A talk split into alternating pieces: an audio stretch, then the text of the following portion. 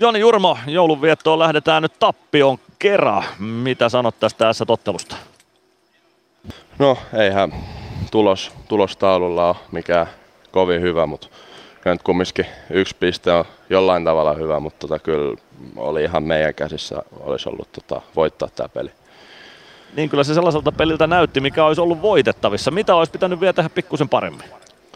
Varmaan tota, viimeistely ja semmoinen röyhkeys, röyhkeys tota, että maali, maalin edustat, niin siellä kun oltaisiin oltu vähän röyhkeämpi, niin uskon, että oltaisiin saatu enemmän maaleja kuin kaveri. Onko S sellainen joukkue, joita vastaan pitääkin olla erityisen röyhkeä?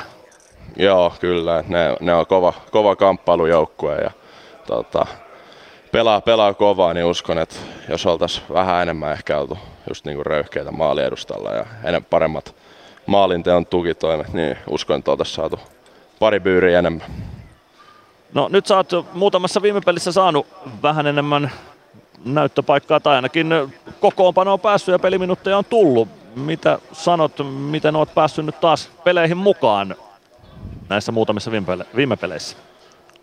No aika vaikeeta, vaikeeta ollut henkilökohtaisesti, että ei tässä ole mitään hirveän hyvää peliä ollut multa, että tota, uskon, että pystyn, pystyn parantamaan ja vielä tosi paljonkin, että, tota, että, mutta ota, ottaen huomioon, että ei ole helppo paikka myöskään pelaa noin vähän ja just kun ei ole pelannut niin paljon tässä viime aikoina, niin tässä vähän koittaa etsiä sitä pelituntumaa.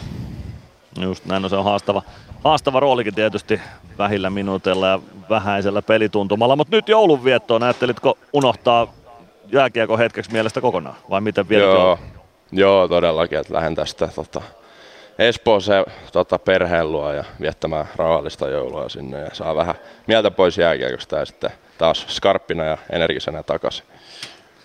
Mikä on Joni Jurmolle joulupöydän kunkku?